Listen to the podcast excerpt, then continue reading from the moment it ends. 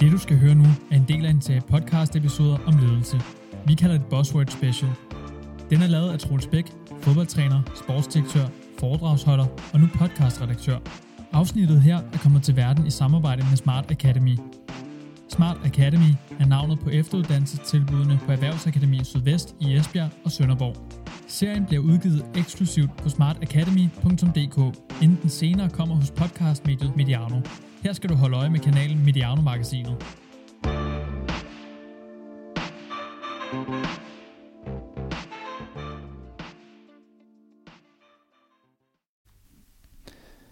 I dag skal det handle om datadrevet ledelse, og derfor har jeg fået selskab af den ene af de to forfattere, der har skrevet en meget aktuel bog, der hedder Svøm sikkert i et hav af data, og det er nemlig dig, Frans Hammer. Velkommen til.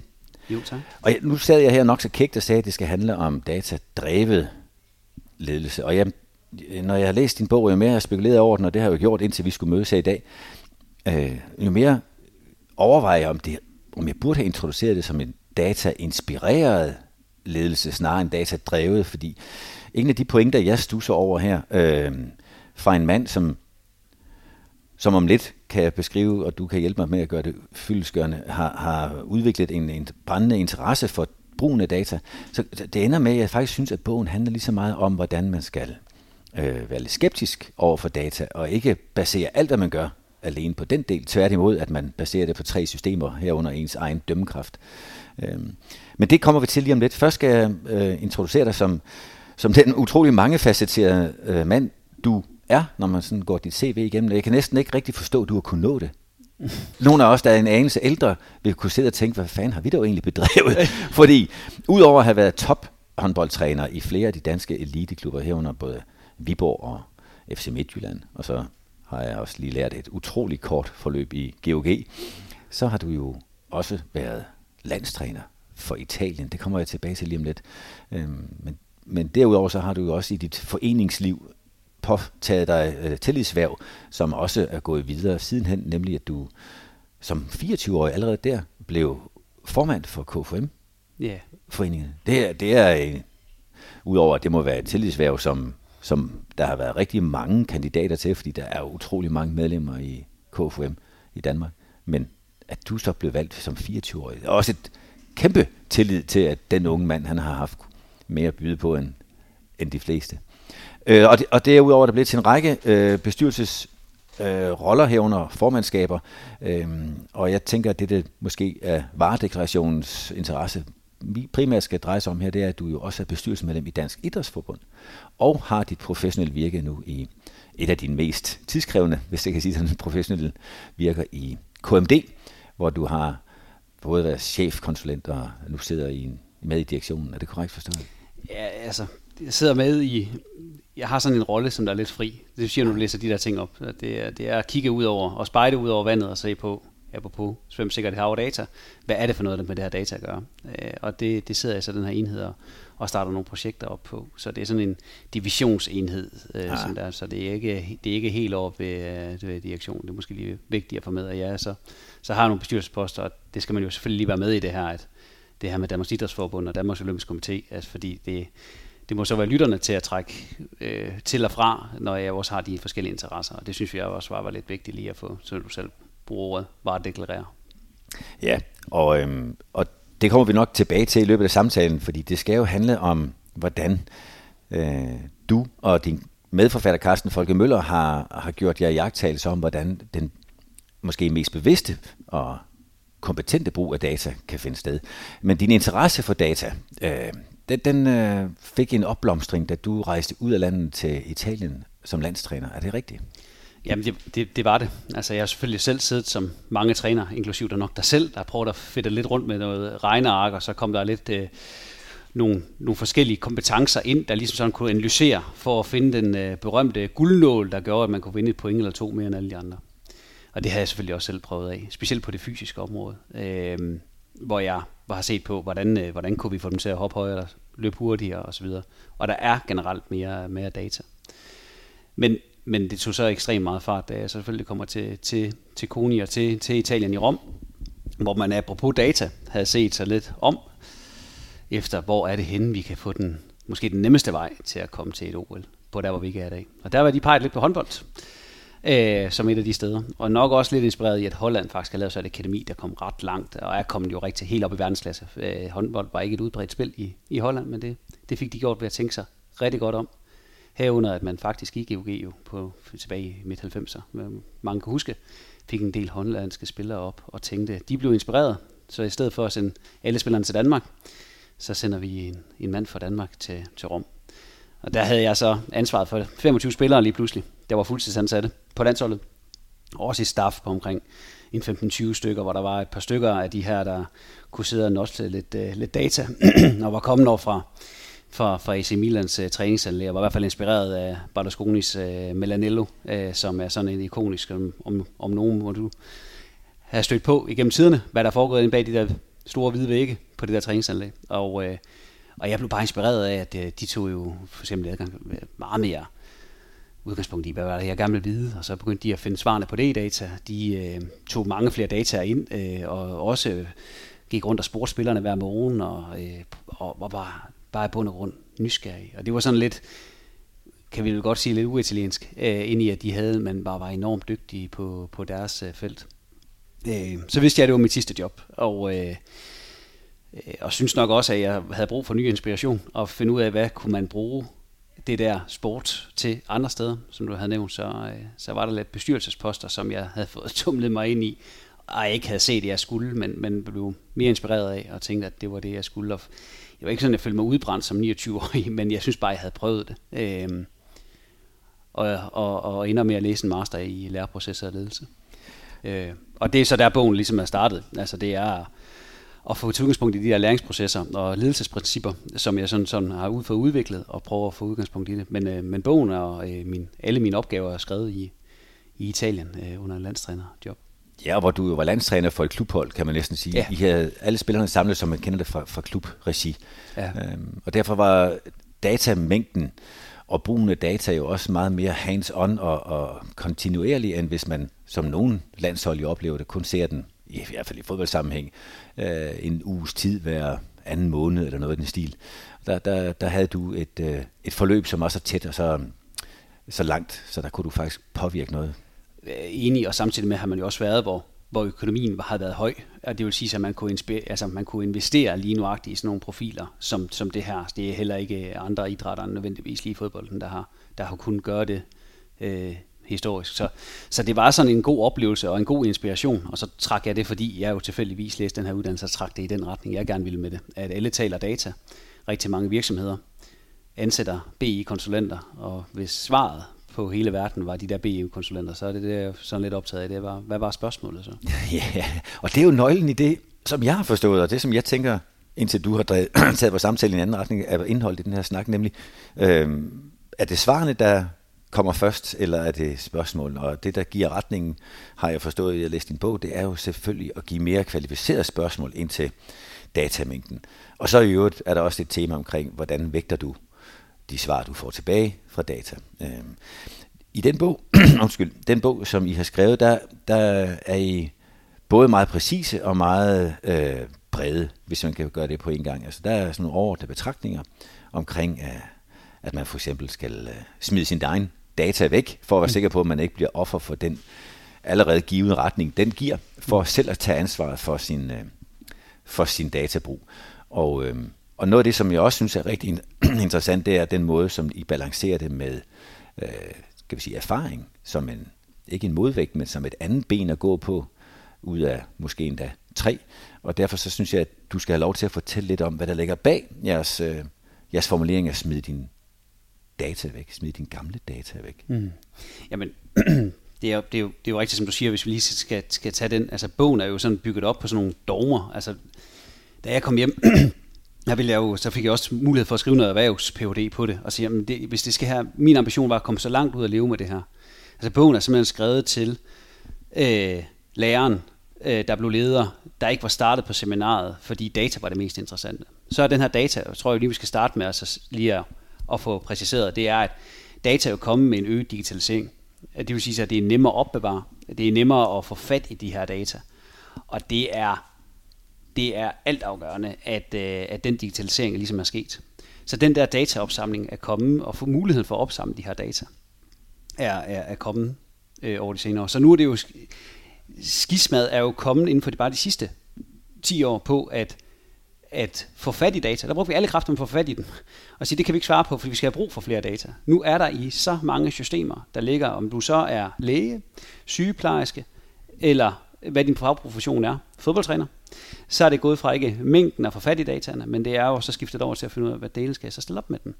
Og der oplever vi, at øh, da vi er ude i de her 16, som er med i bogen, jamen det er, at øh, hvis, øh, som titlen hedder, hvis du skal ikke drukne, men du faktisk skal svømme i den, så skal du selv tage styringpinden på det og du skal have en mere ledelsesmæssig overvejelse i, hvem der egentlig skal omsætte de her data, så det giver værdi. Fordi data i et Excel-art eller en computer, øh, eller et flot PowerPoint-forløb med, at nu skal vi flytte salgsstyrken 3,2 øh, procent det næste år, det er jo bare et tal, men det skal udgøres levende, og det er altså nogle andre ting, der skal til. Så, så data er været sådan en, en, et, et, øh, et afsæt. Data er vi jo også meget kritiske overfor jo, øh, på nogle områder, fordi det nemlig skal oversættes af ledelse. Og man er nødt til at forståelse for, at vi er en skandinavisk ledelseskultur i Danmark, hvor at mening og meningsledelse fylder rigtig meget. Og giver det nu mening med de 3,2 procent for salgsstyrken? Det er jo det, der er det store spørgsmål. Så øh, vi øh, gør jo sådan lidt op med, at, at øh, dataen skal nok være der. Men prøv lige at rytte, og så finde ud af, hvad er det for noget, du gerne vil måle på. Og gør dig overvejelsen i, hvordan du skal omsætte det. Hvordan skal du arbejde med det? Og har nogle meget, meget konkrete eksempler på det. Øh, det blev dogmet mere end det blev en akademisk vej. Øh, og øh, det blev også dogmet, at vi ville øh, skrive det øh, til ledere, der ikke nødvendigvis er startet på deres uddannelse, grunduddannelse, fordi de synes data var mest interessant, men det er fagfeltet jo optaget af. Og så var vi meget optaget af, selvfølgelig også med min egen historie på, at ja, jeg har været i eliteidrætten, har været i erhvervslivet og også været i bestyrelsesarbejdet. Og det, det er nok der, jeg synes, at noget af min, sådan, den erfaring, jeg sådan spæde erfaring, jeg har fået med min, med min alder, taget betragtning, den er kommet, det er jo at bevæge sig. Altså bevæge sig for de der søjler. Fordi det er først der, jeg kan begynde at se med et eller andet andet blik ind mod altså, øh, de der data. Bevæge sig sådan interaktionen mellem de søjler? Ja, ja. altså jeg, jeg synes jo, at jeg får rigtig meget med i mit daglige arbejde fra at være gammel elite-træner. Jeg synes også, at jeg tager meget ind i bestyrelseslokalet, fordi at jeg har formået at en gang imellem at sætte nogle strukturer, hvor vi skulle motivere en hulens masse mennesker, som ikke fik penge for det, som var frivillige. Og der lærer man noget omkring motivation. Jeg lærer selvfølgelig også noget i forretningslivet, noget om at lave forretningsudvikling øh, med det, jeg laver i dag. Og det er kombination af de der forskellige piller.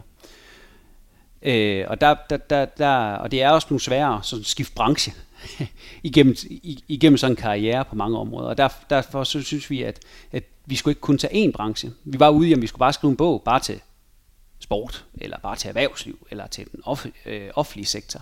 Men vi tror faktisk på, at der er ret meget energi i at lade sig inspirere andre. Øh, og derfor så skulle vi, øh, så skulle vi, så skulle vi gøre det bredt, og, øh, og, og ikke som du selv siger, gøre det, gøre det smalt.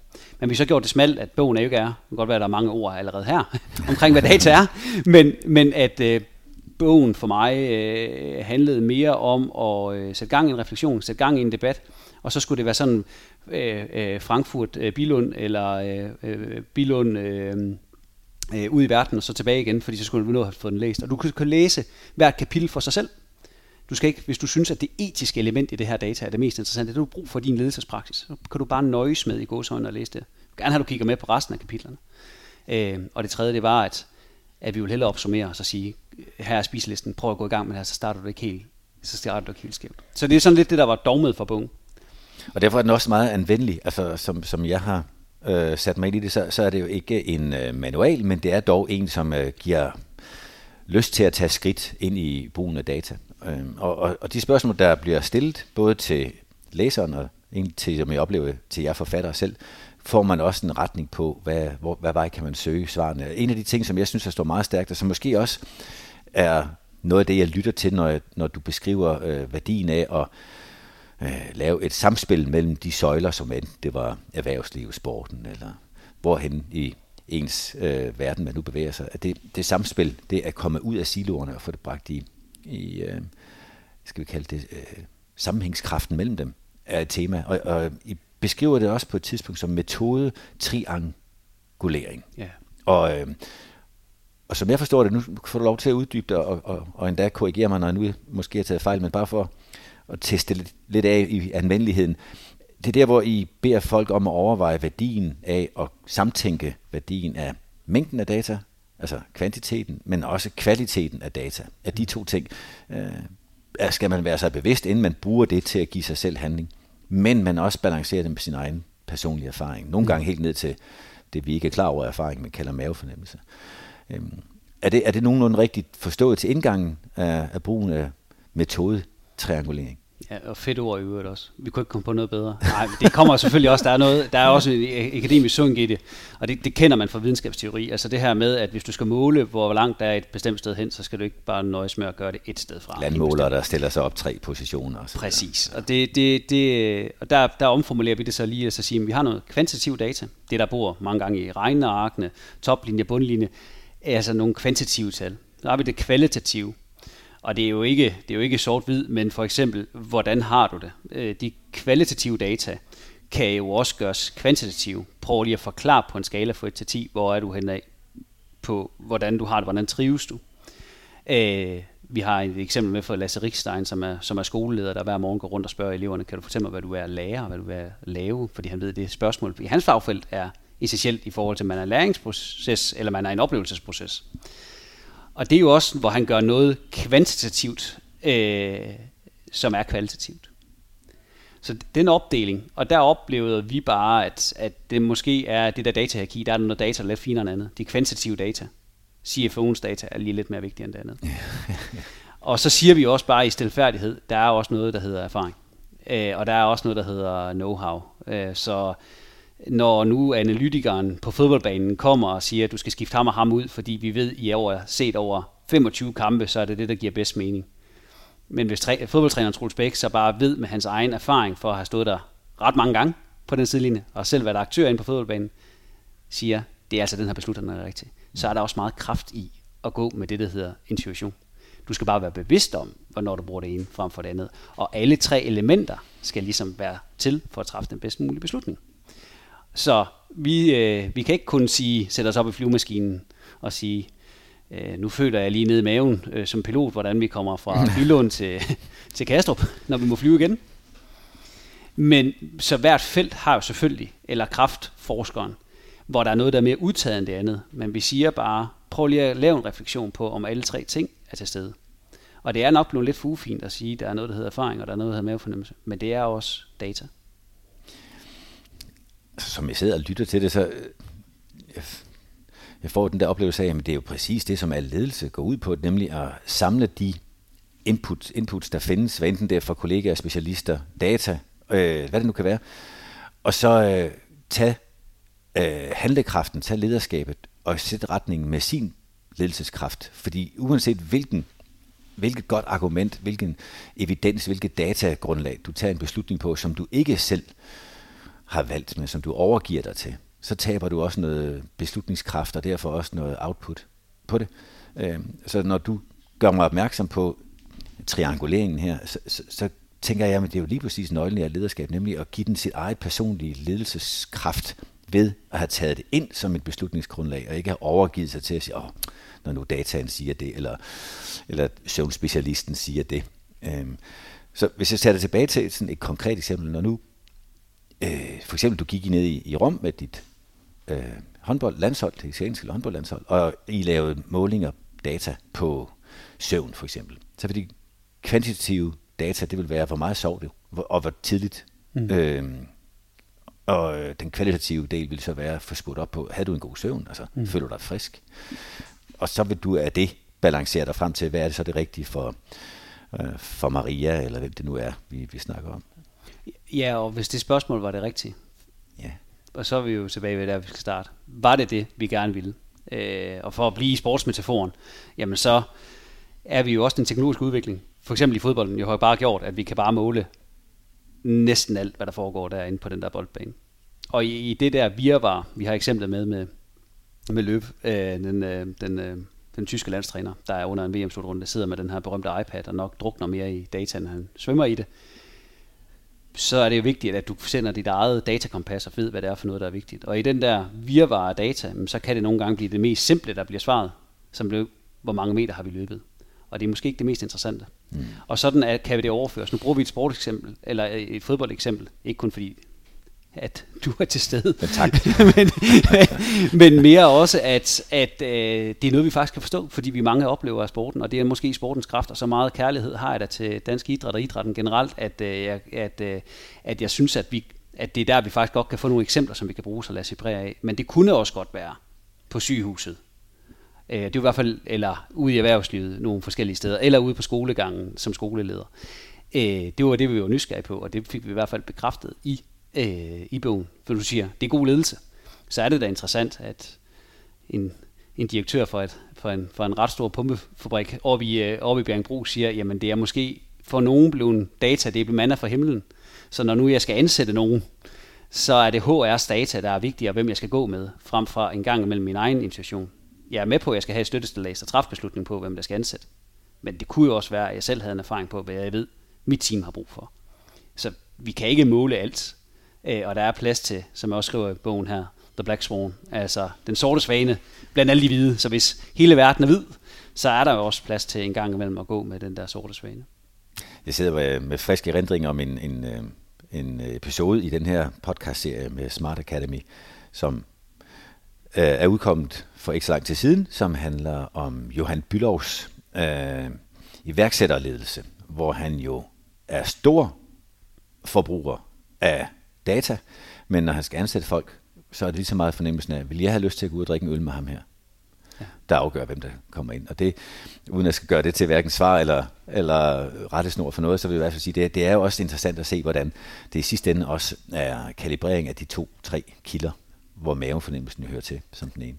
Og det er bare det filter, vi lægger ned, og så må folk selv tage det til deres egen praksis. Hvad det er, der fylder mest. Det, det vil jo altid tippe over et eller andet sted. Men vi siger bare, hvis man nu har de der tre søjler at gå med, så giver det, så giver det jo altså mening, at man lige forholder sig til. Og så nævner du også i din indledning her på, om det her med datadrevet ledelse, og det bliver sådan lidt, ja, vi skal være datadrevet øh, i, i alle genvorligheder. Øhm, og der går vi også bare lige op på, jamen der er måske nogle steder, hvor at data, vi, vi, er, vi er overbevist om, at data skal og spiller en rolle for at skabe den bedst mulige viden, også for at vi kan blive klogere på nogle ting. Men det er jo også forskel på, det er to refleksioner. Det ene det er, skal vi være styret af data, datadrevet, eller skal vi være informeret, eller bare inspireret? Det er ikke et spørgsmål om ord, øh, men det er faktisk også et spørgsmål om et narrativ, som man vil stille op for sin organisation. Og det tror jeg, det er rigtig mange ledere, der lige skulle gå over sine overvejelser omkring. Hvad er det for en organisation, man skal kendetegne, og hvad er det for noget, der, der er brug for? Øh, så øh, det stilag skal man lige også have på, øh, at hvert fald og måske også at få medarbejderne til at reflektere lidt over. Hvad er det, hvornår er det, vi har brug for, hvilke data og hvornår? Og lige præcis der kommer du også ind på et område, som, som jeg også glædede mig meget over i, i bogen, nemlig at, at, at det, det er jo ikke en ledelsesopgave at definere alt øh, brug af data, herunder og stille alle spørgsmål ind i dataen. I praksis er der jo mange andre, der har en større viden. Øh, i for eksempel, hvis man sidder som leder på strategisk niveau, så er der mange på operationelt niveau, der har en langt større mulighed for at spørge begavet ind øh, til de data, der bliver opsamlet. Og det kunne jeg godt tænke mig, at vi lige vender lidt tilbage til efter den her korte pause, hvor vi giver plads til et budskab fra Smart Academy. Hvis du ikke kender Smart Academy, så kommer du til det i de kommende år. I en tid, hvor meget er usikkert, så er det ganske sikkert, at efteruddannelse både kan hjælpe dig igennem og videre ud i nogle udfordrende, men spændende år. Hold øje med de fine muligheder for transportfolket, teknikerne og salg- og markedsføringsentusiasterne, selv de digitale af slagsen. Så tøv endelig ikke med at tage kontakt, hvis du gerne vil snakke med en vejleder om mulighederne for at tilpasse et forløb til lige præcis dig og din virksomhed. Se mere på smartacademy.dk Frans, vi er tilbage, og vi var ved at tage hul på værdien af, og, og ikke bare at være øh, det store, store lysende øje i toppen af en organisation og have øh, ikke bare eneret på data, men også eneret på at stille spørgsmål ind i dataen, men man faktisk med stor gevinst kan bruge øh, det kollegaskab, øh, som jo i mange sammenhænge har en anden viden, og nogle gange nærere praksisviden, end, end en leder har. I beskriver også lidt den øh, øh dialektik mellem øh, kollega og ledelse, der skal, der skal til for at kunne stille gode spørgsmål, som jo tilbagevendende er det, vi egentlig snakker om, at stille gode spørgsmål i dataene.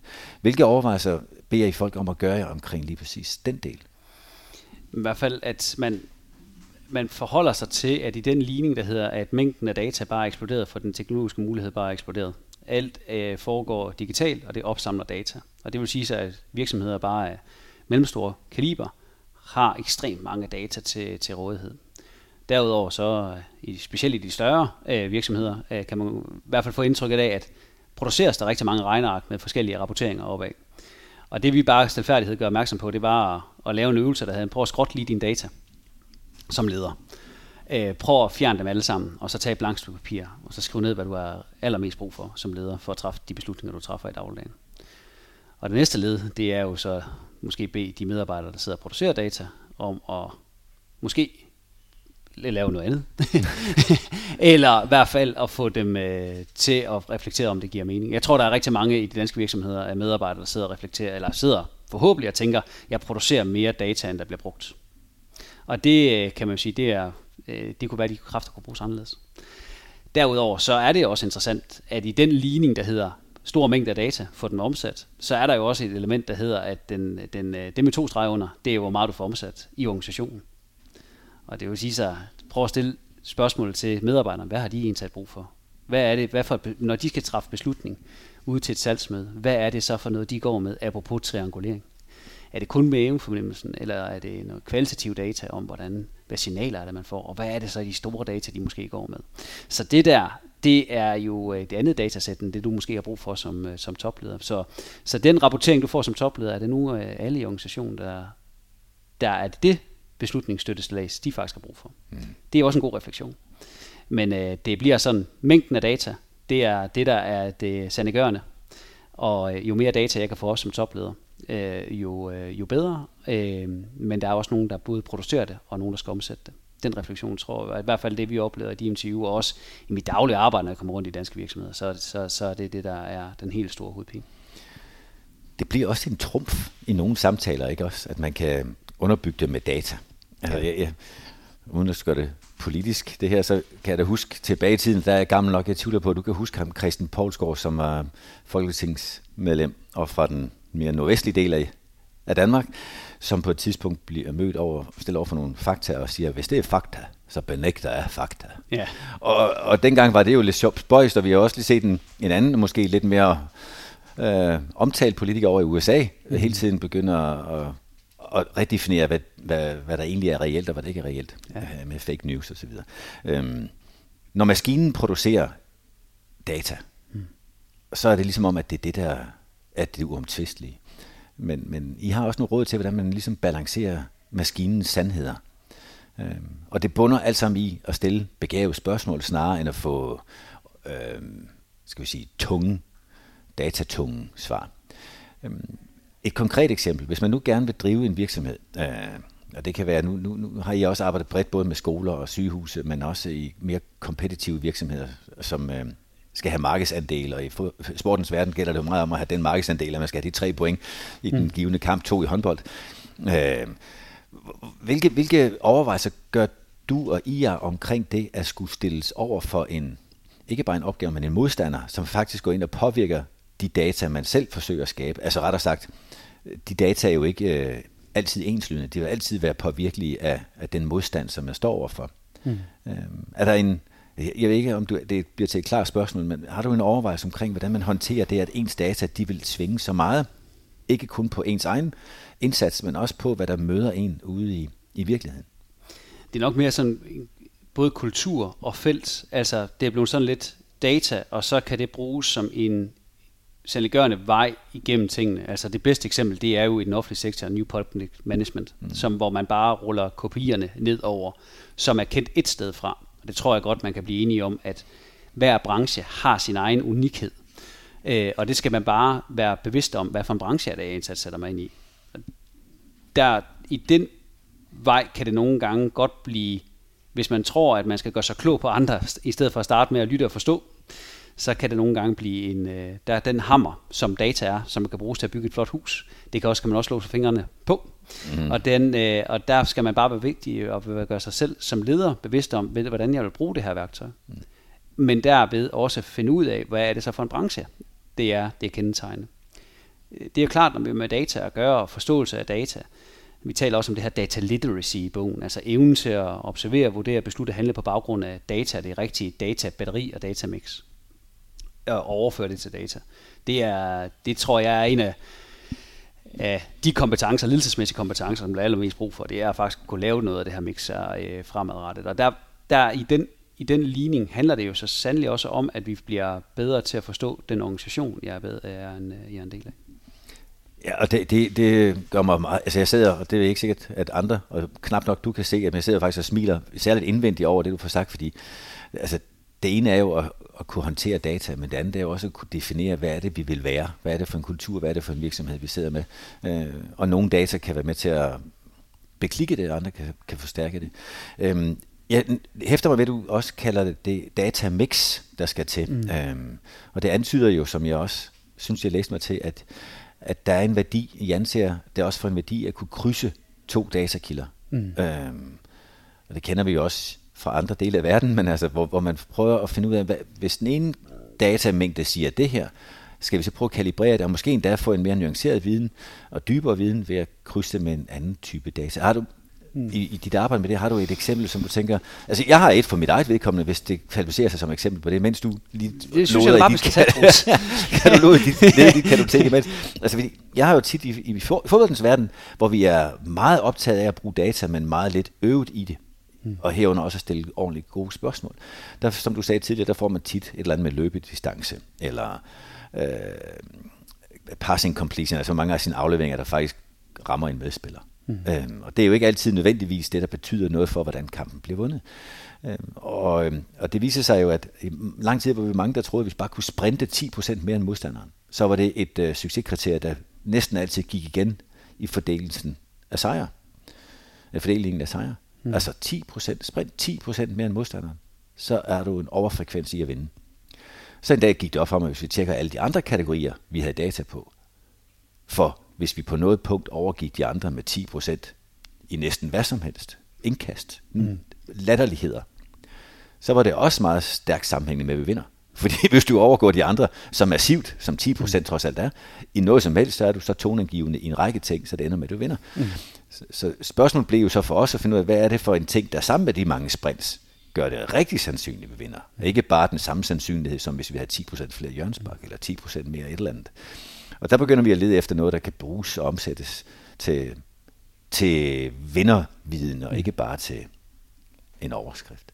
Øhm. Og det, det er jo et godt eksempel, ikke kun at tage et sportseksempel, fordi det kender vi sådan, det kan vi spejle os i generelt jo, de der, de der sportseksempler, fordi det er sådan en overeksponeret branche, vi jo ligesom sådan taler med, eller taler om her. Men det vil være noget af det samme, der er gældende, om det er øh, på, på sygehuset, ude på fredag erhvervsliv eller ude på, på skolegangen. Det er faktisk noget af det samme. Som jeg nævnte der med iPad'en, så når de store datamængder, fordi digitalisering bare er eksploderet, kan få flere data til rådighed, så er den fuldstændig vanvittige kompleksitet, så vælger vi nogle gange det simple, som, som du selv nævner, sprint. Og det vi jo siger, det er øh, to ting. A. Guldet er i sprækkerne. Guldet er i sprækkerne. Hvad siger vi lidt om det? Det er, det er jo kombinationen af data. Så indkast, øh, sprint, nogle øh, andre faktorer. Og det vil altså være det samme over på sygehuset. Det kan være øh, indlæggelsestid, øh, operationskvalitet. Refleksionen ligger ikke i det enkelte datakilde, men det ligger faktisk det, der ligger imellem. Og det er, det, det er jo en, en spændende refleksion at prøve at gøre sig sammen med sin organisation. Men, men det står og så også og falder med det organisatoriske element, det handler om, skal data bruges til at styre efter? Bruger vi dit eksempel. Går du så ned til omklædningsrummet og siger til midtbanespilleren, nu skal du løbe mere, du skal løbe mere, løbe mere. Eller går man ned og så siger, vi har lagt mærke til sådan og sådan her, hvad tænker du selv omkring, når du, hvornår du lykkes? Er det, når du sprinter mest, eller er det, når vi får, hvornår er det en, I som spiller, eller du som spiller, føler du faktisk lykkes? Så er vi ude i den der triangulering, så får du også det element med. Så, så vi siger, guldet er i sprækkerne, men det er nogle gange i refleksionen, og derved er det jo et spørgsmål om, og data har desværre fået en indikator af, at data skal bruges til at styre efter. Altså data til styring, eller er det data til læring? Mm. Og der er der bare, og det, det, det knokler vi jo rigtig meget med i bogen, og jeg er meget, meget optaget, måske også sådan efter sådan bogen er blevet færdig, sådan endnu mere på, at det er bare en kæmpe ledelsesmæssig opgave at sørge for at få data til organisatorisk læring, frem for at styre en organisation efter. Specielt med det her fine begreb, der hedder pipeline leadership, som handler simpelthen om, når man sidder i organisation, så leder du igennem forskellige ledere. Mm. Og der er det bare rigtig vigtigt, at man øh, sørger for at få sat den ramme for organisatorisk læring. Derved skal vi også have styret organisationen, men det er måske ikke alt det data, vi har til rådighed, og, og, og, øh, og alt det, der skal til for at styre en organisation. Men det er måske noget organisatorisk læring. Og hvis jeg lige skal sætte den sidste krøngel, og nu bliver det måske sådan alt for lavpraktisk og fladpandet, men vi tager det med alligevel. Tag chancen. Vi tager chancen, ikke? Men det er, når du har mere mængder af specielt kvantitativ data, altså det alt det, der kan tælle til regnearket, så som leder prøv at stille spørgsmålet, der ikke starter med hvorfor, men hvordan. Fordi så bliver det faktisk nysgerrig, hvis vi stiller, hvordan kan det være, frem for hvorfor var det, vi ikke løb de samme meter i kampen mod Hobro. Mm. Og det er bare en refleksion, der er super vigtig, og lille sådan håndgribelige ting, man kan tage med sig. Og det er jo sådan lidt også det der med, at vi også er til sidst i bogen med hele tiden det der med, at det kan godt være, at det bliver lidt akademisk og lidt praktisk og nogle cases, og så bliver det også sådan, prøv lige at starte med at stille ordet hvordan frem for hvorfor. Så man faktisk ikke går rundt og leder efter årsager, men mere en nysgerrighed og, og perspektiver til, hvad der kan påvirkes næste gang. Er det det? Ja, men det tror også, det er vigtigt at se på årsagerne imellem det, men det er jo mere at få refleksionen. Mm. Fordi jeg siger bare, i den der ligning, der handler om at have kæmpe mængder af data og vil bruge data i sin organisation. Og det tror vi faktisk også. Nu bliver det så meget kritisk mod data, men en moderne organisation bruger altså den bedst mulige viden, og data er viden ind i sin organisation til at få det bedst mulige resultat. I den affære er der bare nogle medarbejdere, der skal gøre det. Du kan ikke gøre det alene. I en organisation er jo defineret af, at der er flere mennesker end lige en enkelt. Mm. Og derfor så skal du ud og have fat i organisationer. Der siger vi bare, at den her hammer af data, den kan du altså den kan, den, for at få det maksimale brug af det, der skal vi sørge for at stille de rigtige spørgsmål, og der er det bare bedre, og det kan vi jo også bare selv tage som mennesker. Det er meget federe at lære noget, end det er at blive styret efter noget. Øh, så kan det godt være, at vi finder en kerne og så sige, det vi har mest fokus på, det er simpelthen, at vi vil have arbejdet med salget. Det er de kvantitative data, der ligger som sådan overordnet ramme, men hvordan vi gør det på bedst mulig måde, vil vi gerne være nysgerrige på i data. Så hvordan og hvorfor, det er to vidt forskellige ting. Data kan bruges, men det er bare vigtigt, at data ikke kun blev regnearket til at styre efter. Nogen, nogen hævder, øh, kan du høre, hvordan jeg selv tager afstand nu? Ja. nogen, nogen vil hævde, at øh, disruption er over os konstant. Vi, øh, tingene udvikler sig i en raste tempo, og data beskriver noget, der har fundet sted, og mm. har svært ved at gætte på, hvad der bliver afgørende for det, der kommer til at ske i en forandret verden. Ja. Øh, hvordan stiller Øh, har du et godt råd til, hvordan vi skal kigge ind på det, når man skal forsøge at tage ejerskab på i morgen, men basere sine handlinger på data fra i går? Ja, altså digital transformation, uh, disruption, altså alle de der, undskyld mig lidt, modeord, der er omkring det, det er jo ord, og i den verden synes jeg jo også, at vi, øh, når vi taler for eksempel sådan som kunstig intelligens, som jo simpelthen er, at man samler en hel masse data, og så forecaster på en bestemt beslutning om, hvad det så er, der vil ske. Så skal man bare prøve sig selv den ulejlighed, at man skal jo selvfølgelig være kritisk mod sin egen data, som vi skriver i bogen. Altså, hvad konjunktur var det nu, jeg gjorde det med? Mm. Øh, nu tager vi lige uh, fodboldeksemplet igen, for lige at, fordi det kan folk forholde sig til. Hvis nu du samler data op fra efteråret, oktober måned, og nu skal den virkelig have i slutspillet i marts-april, så er der bare noget, der hedder konjunktur, der hedder banens beskaffenhed, og der Præcis. hedder, uh, hvor varmt der er, og uh, så videre. Så hvis du skal forecaste en bestemt situation, så skal man også vide lidt om, hvad det er for nogle datakilder, det er, det er indsamlet. Det kender uh, man sådan i den akademiske verden, at man forholder sig meget kritisk til, hvad er det for, noget, man har indsamlet data. Men det glemmer man nogle gange i de der beslutningshastigheder, der er ude i virksomhederne, øh, specielt en fodboldklub. Ja, der, der er tal et tal. Så blev det lige pludselig tal, og så blev det øh, det, vi kalder, det vi sådan siger, det var, det var, det var, det var facts øh, på lige nu, hvad der, der blev indsamlet. Og det er måske ikke altid lige interessant at fokusere på. Hvis det er fakta, så benægter er fakta. Det er et godt citat i øvrigt.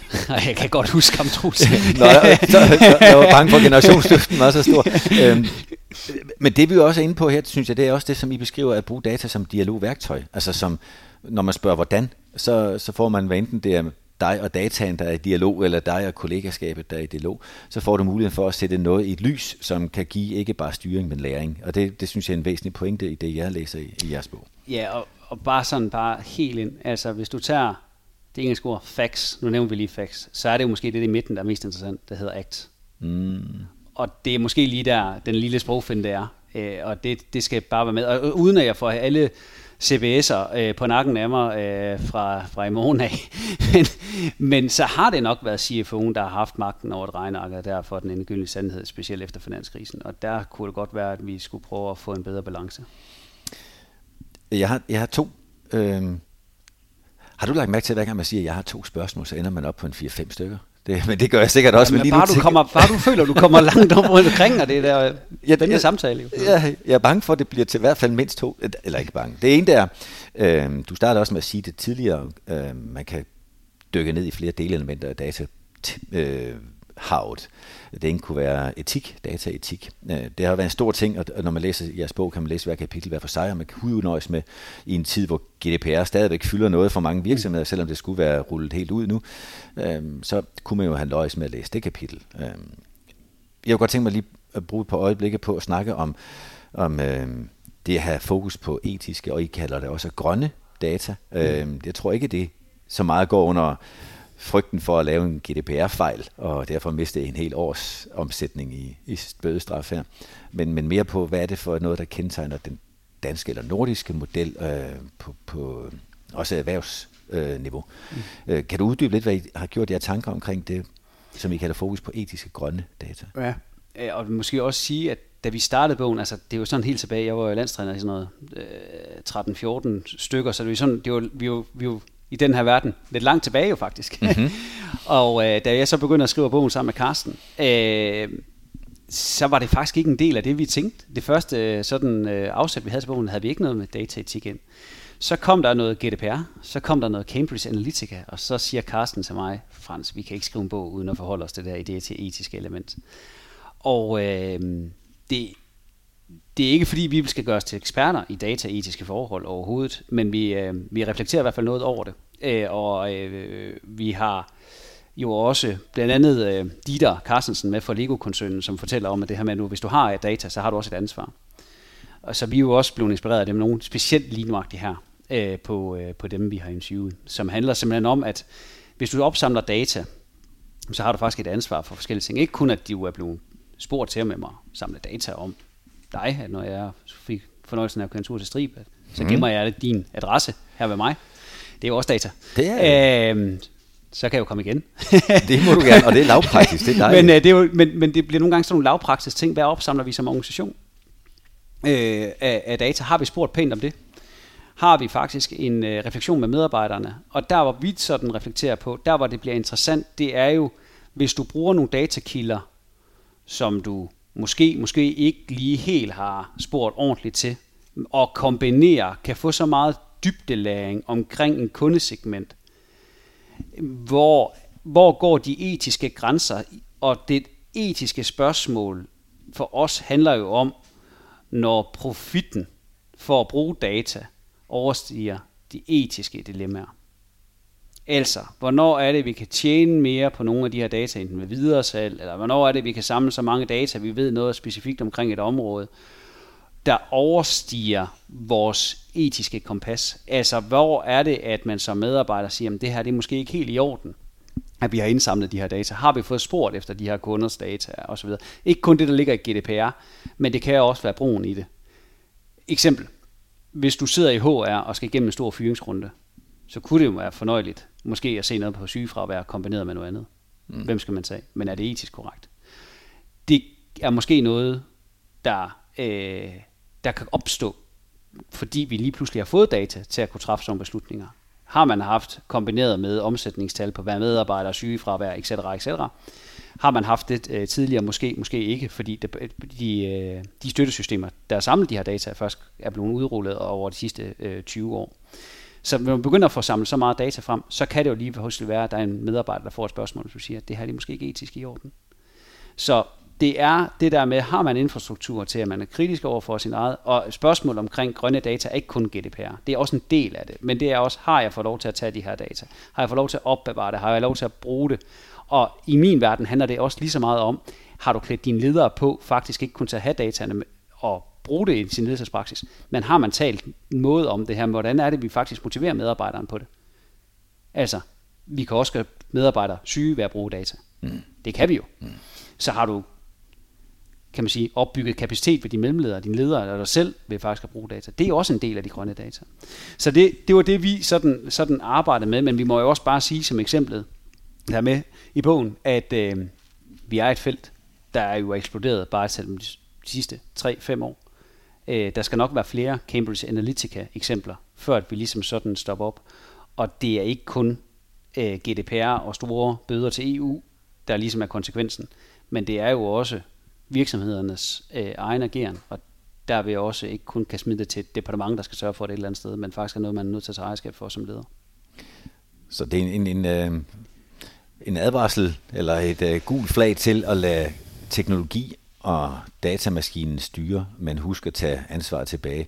Øh, I beskriver også på et tidspunkt, at det er jo 80% mennesker og 20% øh, teknologi, der er formlen for det, I kalder direktørligningen. Er det korrekt forstået? Ja, Lars Elsborg, som er direktør i Sport 24, har sådan en fantastisk ligning, hvor han siger, at øh, den, den klassiske direktør vil smide alle ressourcerne på teknologi, og så ikke så meget på mennesker. Og vi er jo nok mere optaget af, hvordan skal vi få de her mennesker til at bruge viden. Så han redefinerer sin egen direktørligning i, øh, i bogen.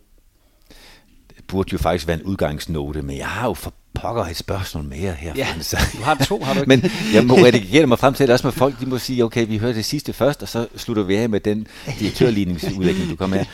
Øhm, det, som jeg har noteret mig som et sidste spørgsmål, det kan være ikke flere, det er øhm, Kiss.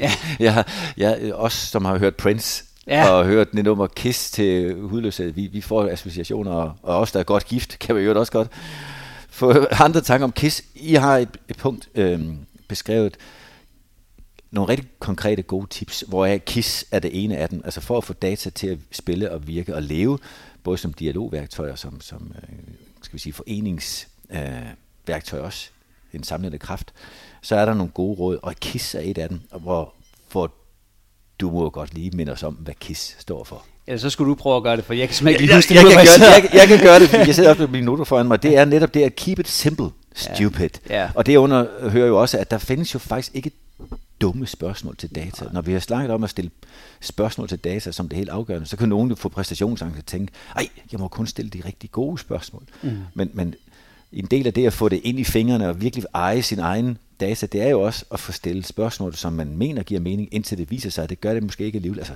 at ture stille ja. spørgsmål, uanset hvad. Ja, vi var langt omkring i bogen, og vi ender jo op i Østerbrønderslev, op en landmand, som øh, har sat... Øh, og Jakob Lave, som, som sidder ved SIGIS, som er sådan er landbrugets øh, sådan vidensorganisation, hvor han jo så kommer med det her, øh, som handler om at være mikroambitiøs. Mm. Og hvad definitionen af det, det var landmændene op i Østerbrønderslev, der startede med det der med alle de der data, så gjorde han det ind i frokoststuen, så smed han nogle skærme op, og så kunne de sådan se noget omkring øh, mælkeforbrug og, og, og, og madindtag. Og så lå han medarbejderen reflektere lidt over, når de der alligevel kørte op i øh, frokoststuen. Øh, det synes vi faktisk er et rigtig godt eksempel. Ja. Fordi det handler om at bare i gåsøjne at komme i gang og være mikroambitiøs. Og så er det nok der min friterede, øh, dygtige journalist, Carsten Folke Møller, han øh, kommer på øh, øh hans KISS-eksempel for, for Prince og omegn i, øh, i, øh, i det. Og må jeg ikke lige slutte af med at sige i hvert fald også, at så det skrevet kompagniskab, det her med Carsten Folkemøller, som jo er gammel chef på, på, på, på TV2, men, øh, men, øh, men skriver mange børnebøger. Og hvorfor skal det så være relevant? Det er, at, at, at Carsten jo faktisk med de her børnebøger øh, har været rigtig god til at omsætte nogle gange noget meget akademisk stof, eller nogle meget, meget lange interview og så videre, til faktisk er noget, der også sådan øh, både øh, sprogligt, men også er brugbart til, til det at, at må de her berømte dogmer, som jeg startede med, med at nævne. Så, så hans KISS-eksempel er nok sådan en måde at freletere det at være mikroambitiøs, men det synes jeg måske er en, en rimelig god sætning at huske på. Og med det har du også slået noten an til, hvad det er, man kan gøre. Man kan læse din bog, eller jeres bog, og man kan blive nysgerrig på det at bruge sin data, og så husker og så visualisere det som, som op i, i øh, Vendsyssel, hvor du snakker om frokoststuen. Visualisere det for, for hinanden. Sørg for at gøre det tilgængeligt, og dataene skal være tilgængelige der, hvor det skal bruges. Mm. Og så øh, spørg medarbejderne, involvere medarbejderne om, hvad de savner af informationer. Det er en af de læringer, som, man, som jeg har fået ved at læse jeres bog. Du skal have utrolig mange tak for ikke bare dit oplysende øh, bidrag til den her samtale, men også fordi du kørte helt til strib. Frans, gør det igen inden det. ja, ja det, er, det, der, er flot her. Ja, der, er, er, ja, jeg, gemmer ikke, da- jeg gemmer ikke dataene. Jeg sletter dataene. okay, det er også godt GDPR. Til jer, der har lyttet med, øh, jeg håber, I følger inspireret. Jeg har glædet mig til at fordele min egen uvidenhed, men Frans' store viden om kvalitetsbrug af data. Ellers kommer der nye episoder. Følg med på Smart Academy. Du har lyttet til Buzzword Special. Afsnittet her er kommet til verden i samarbejde med Smart Academy. Smart Academy er navnet på efteruddannelsestilbudene på Erhvervsakademiet Sydvest i Esbjerg og Sønderborg. Serien bliver udgivet eksklusivt på Smart Academy, inden den senere kommer hos podcastmediet Mediano, hvor du skal holde øje med kanalen Mediano-magasinet. Tak fordi du lyttede med.